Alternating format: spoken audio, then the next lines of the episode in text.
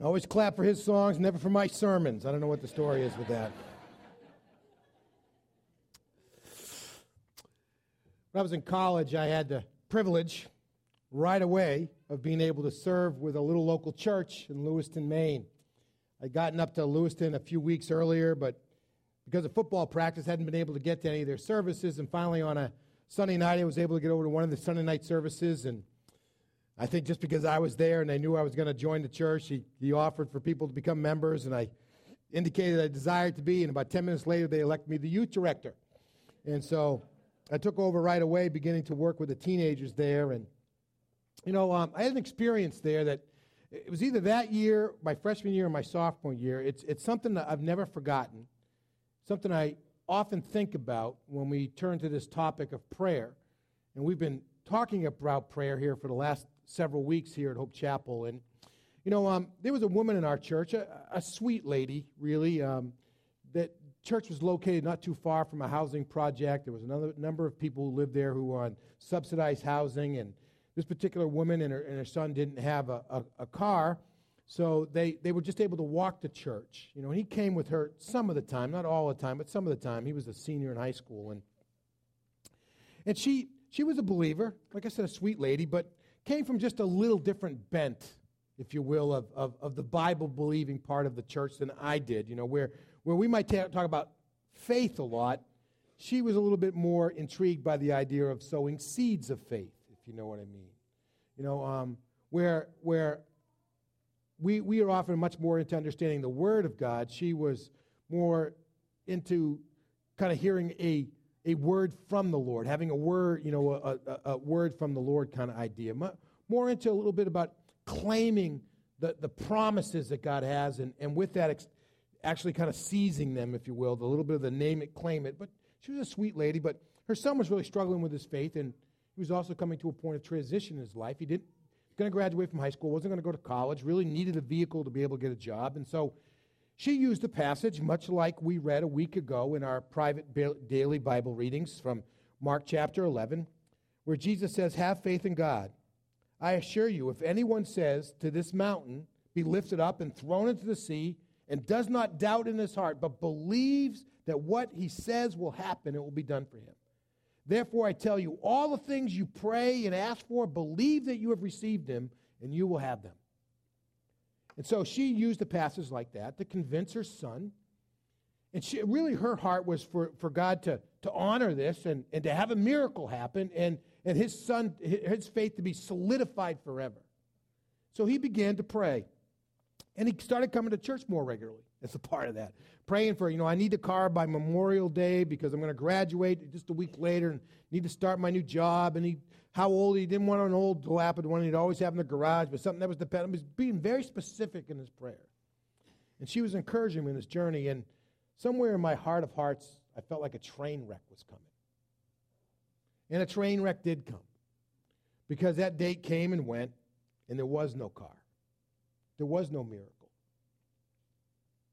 And and really, you know, I, I don't know if I ever saw I never ever saw him at church again before after until I graduated. And, and I haven't had a chance to be back there very often since that date. And, but it was just a devastating experience for him.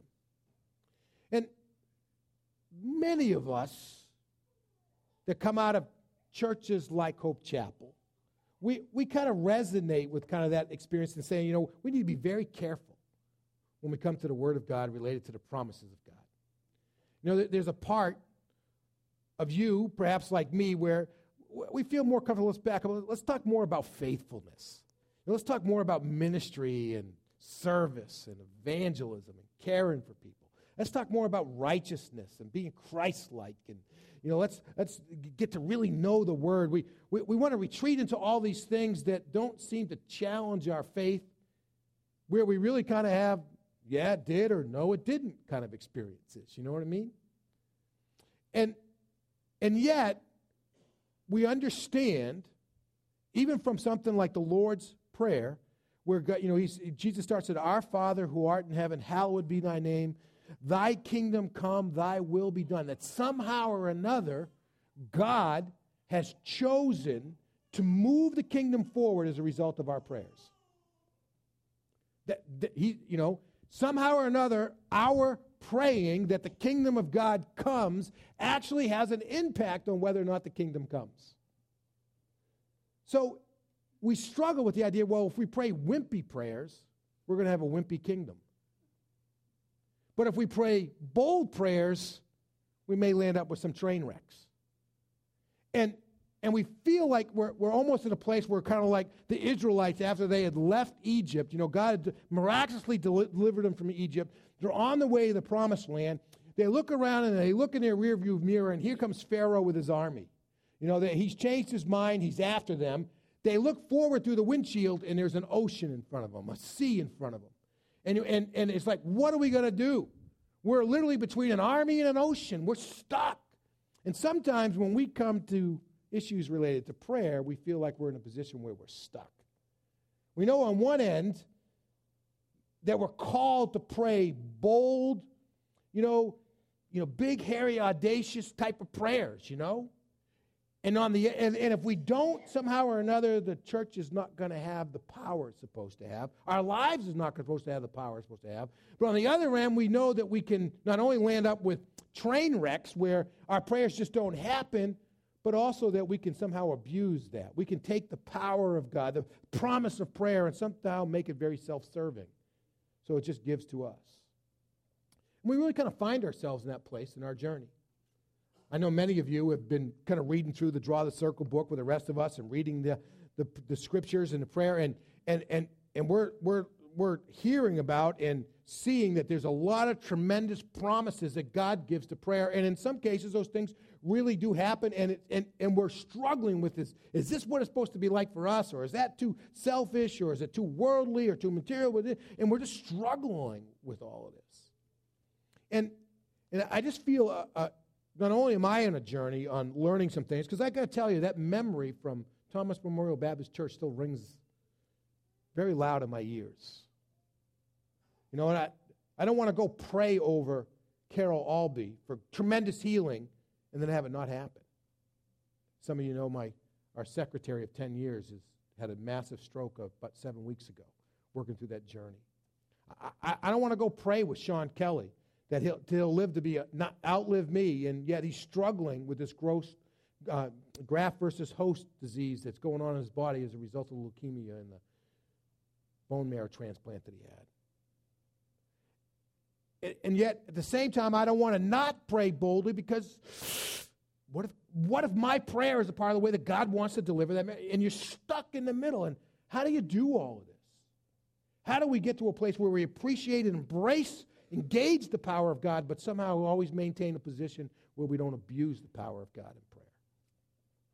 And, and I want us to go back today to the focal text that we've been using for our series, which is Luke chapter 11. I'd love for you to grab your Bibles and turn to Luke chapter 11 or grab your cell phone or your iPad or your tablet and click your way away to Luke chapter 11. Or if you're using one of our Pew Bibles, you'll find our text today on page 880. And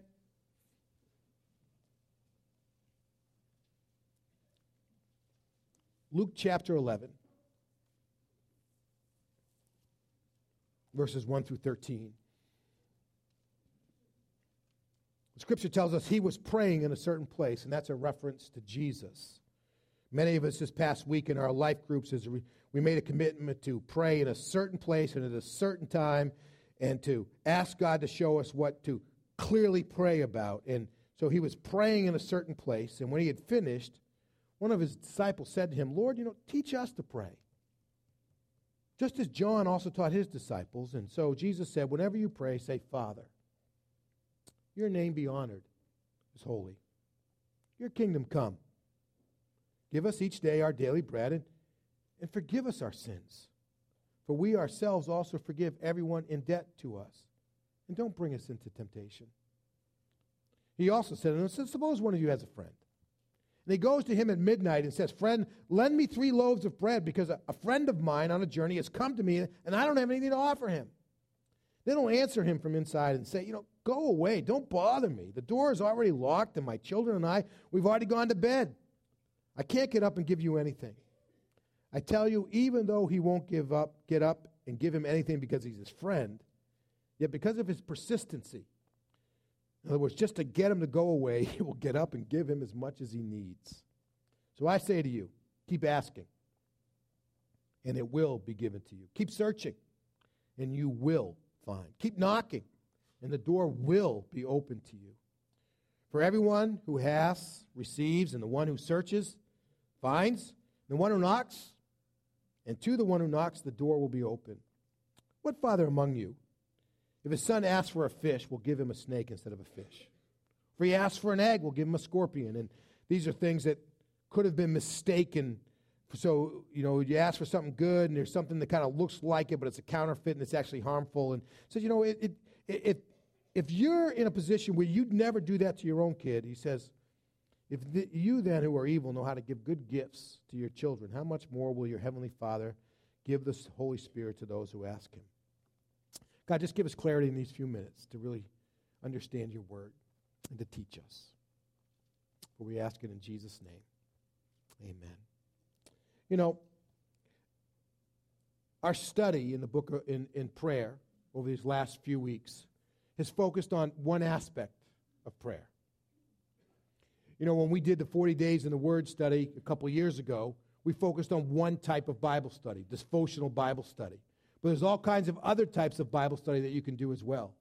We, have been looking at prayer, and we've been looking specifically and almost exclusively at the element of petition, of making request, of intercession, of, of you know, many of you, like me, you learned little acronyms when you were just beginning your journey with the Lord. You know, prayer is supposed to have praise and repentance, and you pray for another, and you pray for yourself, or you learn acts. You know, it's supposed to be words of adoration, and words of confession, and words of thanksgiving, and then words of supplication, where you make your request. Well, we've been looking just at the supplication part. We've just been looking at the another or yourself part.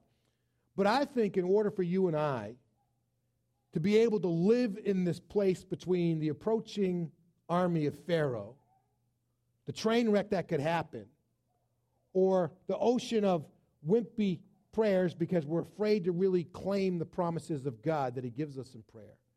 That in order for us to be able to live in that no man's land, that place where we engage but we don't abuse the power of prayer, we have to maintain some perspective. And I think those perspectives come from the other elements that are a part of prayer. One of those, the first perspective, as I called it in your in your sermon, my sermon outline, is that of the way we view God. You know, the scripture, as you review the, the various prayers that are in the scriptures, clearly there's a place in our prayers where we're supposed to express our adoration, our praise, our worship to God. You know, notice here in our prayer, it says, Pray, Our Father, and Matthew adds, Who art in heaven, makes God different already. Says, hallowed or honored, holy, different, celebrated, adored, praised, worshiped be your name. You can use almost any of those words. You know, there's a part of worship when you when when you and I pray, if we engage this aspect of, of worship, of adoration to God, it, it creates this a, a, a tremendous change in perspective. We remember who we're praying to. He's not only the one who can answer our prayer, but he also knows what's best in our prayer. It's interesting when I go to when I go to Rwanda, one of the features of their services is every once in a while someone will just break out and yelling hallelujah.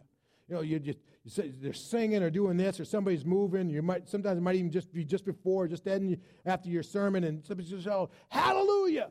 Now, I'm toning it down because they get the mic and they hold it as close as they can. They turn it all the way up and they yell, Hallelujah, really loud. You know, that's why they don't have any glass in their windows. They just blow it out so they don't bother to put it back. It's just really loud. And it'll just go on. You know, sometimes three, four, five, just really loud. You know, just, you know, they don't know any other English, but they know Hallelujah. And they just yell it really loud and celebrating God.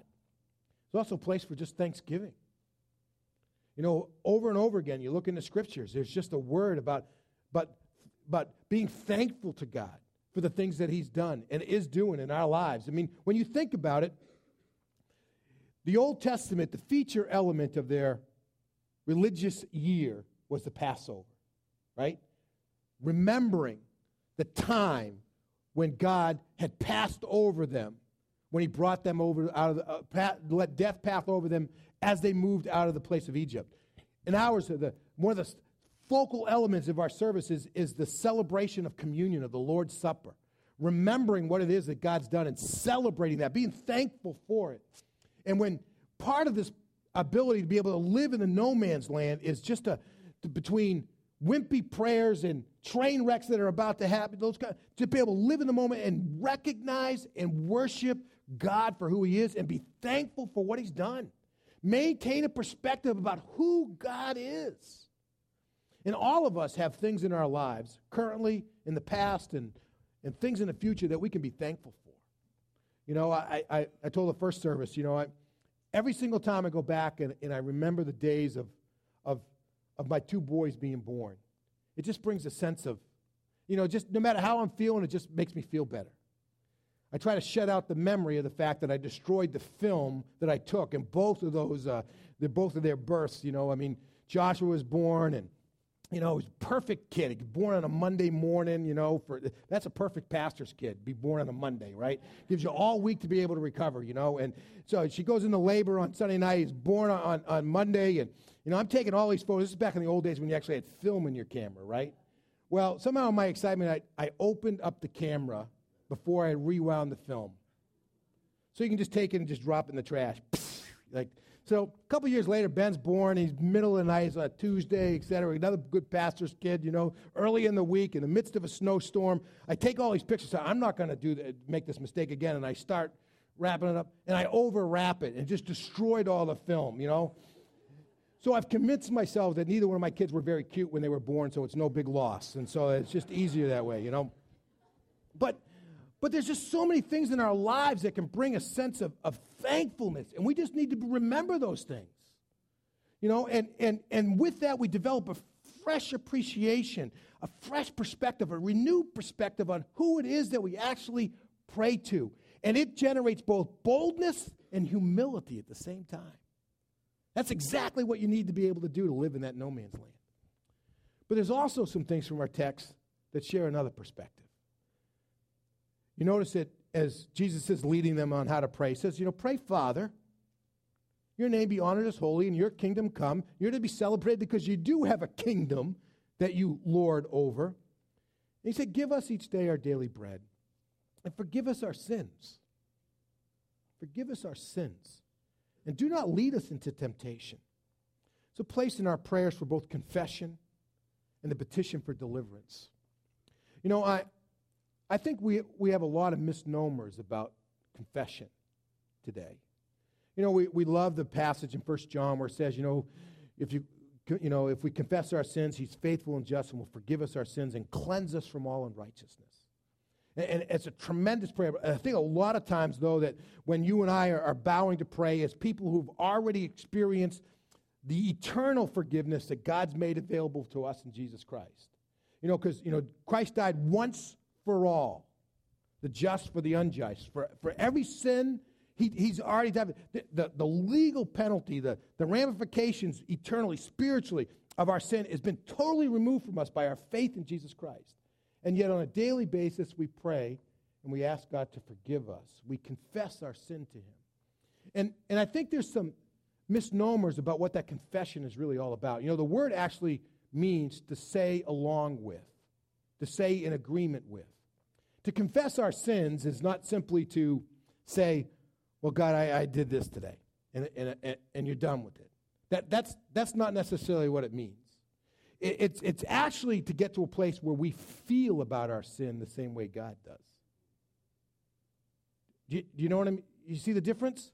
It could be one of these things where, you know, you're, you're a friend of yours or your spouse is just kind of picking at you, saying, you know, why'd you do this? All right, you know, I'm sorry already. You know, you're not really sorry, you know, but if you get to a place where you know you've really hurt them and you just feel it deeply in your own spirit and you're asking for forgiveness, you, you, you're saying along with them, you know, and, and that is an aspect of our journey before God that's often missing. We, we can acknowledge our sin for God before God, but it doesn't mean that we see our sin the same way God does.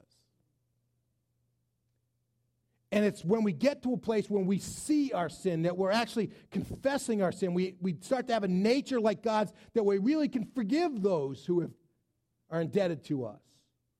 That we get to a place where we really begin to be, get to a place where we can stand in the midst of that gap between the train wreck and the wimpy prayers. Again, just trying to pull this out a little bit. Some of you have, have journeyed with people who struggle with alcoholism. You know, and we've I've ministered to a few folks along that line.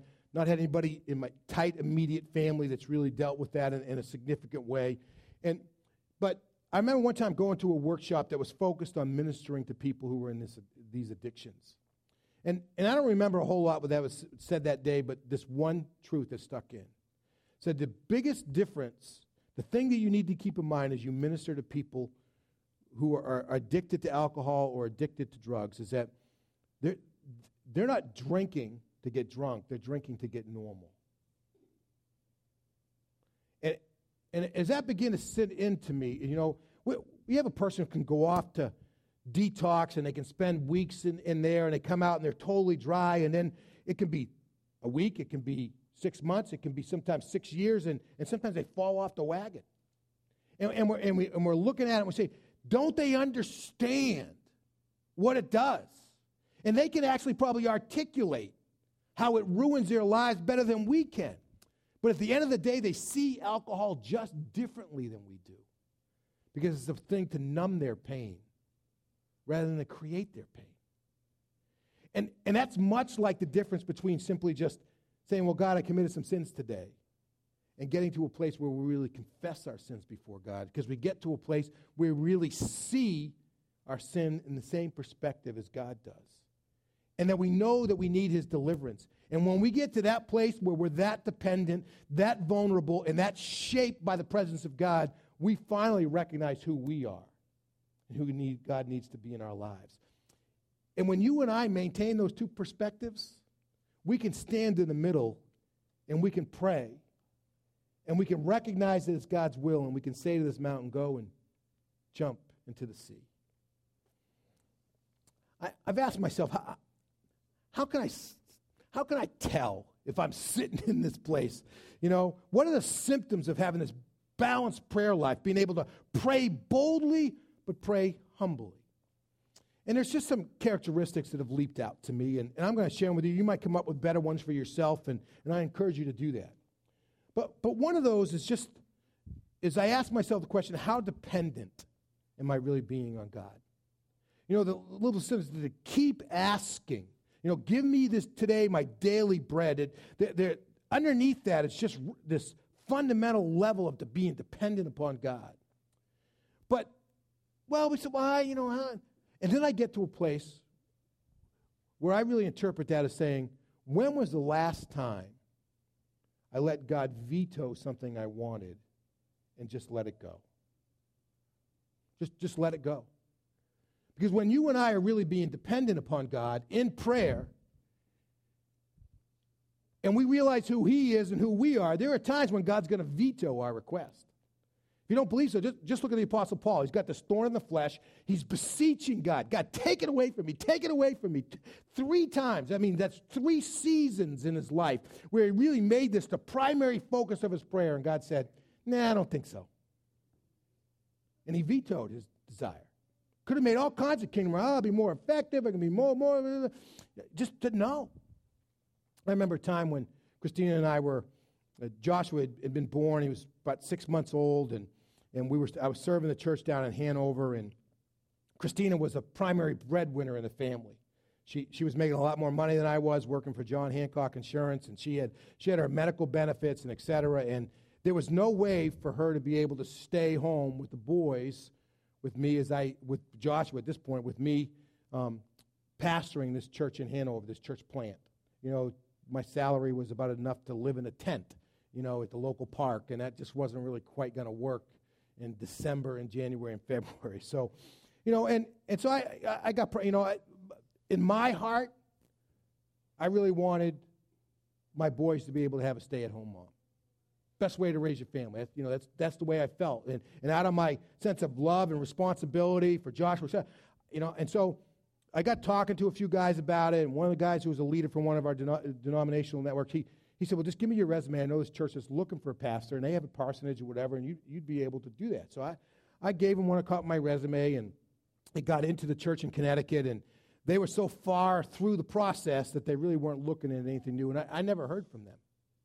And I, I was just, in many ways, just kind of devastated. And so, you know, a few months, few weeks, few months went by, and, and, and, and and I got a call. So, well, you know, I know a couple of other churches that are that are looking, and and so if you you know if you want, I'll submit your name. And and I got praying about it, and God just said no. So, no, you know, He said, I, I I love your son more than you do, and this is where I want you. And just kind of, you know, not to be overly dramatic, but just like Abraham had to put Isaac on the altar, then, you know, so, and, and, and there are times when we just have to let God veto what we want. You know, um, sometimes we're praying about things that really matter. We got a loved one who's got cancer. We got somebody who's been out of a job a long time, and literally their entire life and their entire life savings is coming apart at the seams. And we're praying and we're praying and we're praying. And do we really in a position where we just sometimes let God say, No, I'm not going to do that? And how do we react to it when it happens? There's also this sense of earnestness where it says seek. You know, keep seeking. You know, and and there's times for me when when when I, I really have to ask myself, how committed am I really to knowing the will of God for my prayers? You know, when I, when I go over this afternoon to see Terry Ferrara at Framingham Union Hospital. She's going to have surgery tomorrow. At, you know, at 96 with some heart issues, she's not necessarily a great candidate for this surgery, but you know, she has some blockages in her legs. But and if and if she doesn't have some of them taken care of, she's going to lose a leg. So they're going to do this surgery tomorrow. And when I when I go over there to, have I really even asked God what He wants in this circumstance? And even more so, am I really committed maybe over the long haul, to actually figure out what it is that God wants in the circumstance. And and sometimes it, it just sounds so nice and spiritual to say, you know, if it be your will, Lord, heal them, you know. But some of that is simply a confession to say, God, I don't want to take the time to figure it out what it is that you really want in this circumstance so I can pray about it and pray it with faith, knowing that it is God's will and that whatever we have that we ask in accord with His will, we already have it, which is exactly what 1 John chapter 5, verses 14 and 15 tell us. You know, and, and it's a hard thing. I've been in some of those moments. You know, we, we this book we've been reading brought, has brought back a lot of memories of the time when we were looking to get out of the school and to get into a place. You know, when sometimes we get the boldest in our prayer when we know that we're absolutely dependent upon God. You know, when we, we, were, we were looking for a piece of property and we literally said, God, we want something to be 10 acres or more. We want it to be on a main road, close access to the interstate, et cetera. Right on down the list. And, and there were times in this, this experience where we just were right out there. But the reason our prayers were so bold is because we knew it was God's will. And many times, my prayers, maybe your prayers, are kind of flimsy around the edges. It's because we haven't really done the hard work of knowing it, what it is that God wants in that circumstance. It's an interesting journey. Lastly, there's the idea of perseverance. Knock. Keep knocking. Knock some more. Eventually, that neighbor who's inside the house, who doesn't want to wake up all his family just to give you three, three rolls, is going to get up. You've got to be persistent. And I wonder some, I ask myself the question how sustained are my prayers? You know, I, I know that I've got this wonderful balance between who God is and who I am. If I've got those two things in right perspective and I'm looking at the issue of intercession, of petition, of asking God for these bold things, I know I've got it right if I'm really sustained in my prayers. If it's just kind of a fly by night thing and it's gone, it's, it, you know, and here's, here's where I know if I'm being sustained in my prayers is whether or not God's actually fulfilling the promises in my life that I know He wants to answer. Well, let me give you an example. If I was to be praying, Lord, make me a better spouse, a more loving, godly spouse to my wife, Christina, can you ever imagine God's going to say no to that? God, you know, it's not like God's going, no, I'm going to make you into Scrooge. You know, it, it, that just doesn't happen. So if that's not happening to me, then I'm not sustained in my prayer. If I'm asking God to make me more righteous on the inside and on the outside, and that's not happening to me, it's, it's not like God said, well, no, I'm going to make you more sinful. I just feel like doing that today. It's not that we just know what God is up to. He's, he's working within us to shape us into the nature of Christ. And if that stuff's not happening, it's because we're not sustained in prayer. I'm not sustained in prayer. I'm not persevering. And I can tell that I've lost this perspective between who God is and who I am before Him. We stand in that no man's land between the approaching army of Pharaoh, representing the fact that the kingdom depends on our prayers, and the ocean ahead of us of prayers that just didn't seem to happen the way we offered them, and the disappointment and train wrecks that happened from us. We stand in the midst of that. And maybe we find ourselves just like the disciples today, saying, Lord, teach us how to pray. Teach us how to pray. Father, thank you for your teaching from your word. God, I wish I could say that as I stand here tonight, I got, I got this all down, I got it all mastered. But God, I'm a disciple as much as every one of us here today. God, lead, Lord, teach us how to pray, how to engage the promises that you've given us to change our lives, to change the lives of others, to change our world. But to do in a way that's always, always honoring to you. Teach us how to pray, God. For we ask it in Jesus' name. Amen.